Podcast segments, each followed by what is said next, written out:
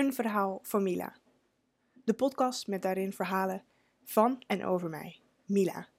Verhalen van vroeger, verhalen van nu. Wat houdt mij bezig en wat durf ik in deze wereld niet te vertellen als mezelf? Wat heb ik vroeger meegemaakt wat mij meer heeft gedaan dan ik ooit dacht? Elke keer weer een verhaal met een thema. Ooit zei een persoon die zich meer in de holistische sferen begeeft, dat hij aan mij zag dat mijn kaken op elkaar waren geklemd. Dat er spanning was bij mijn mond. Zijn conclusie?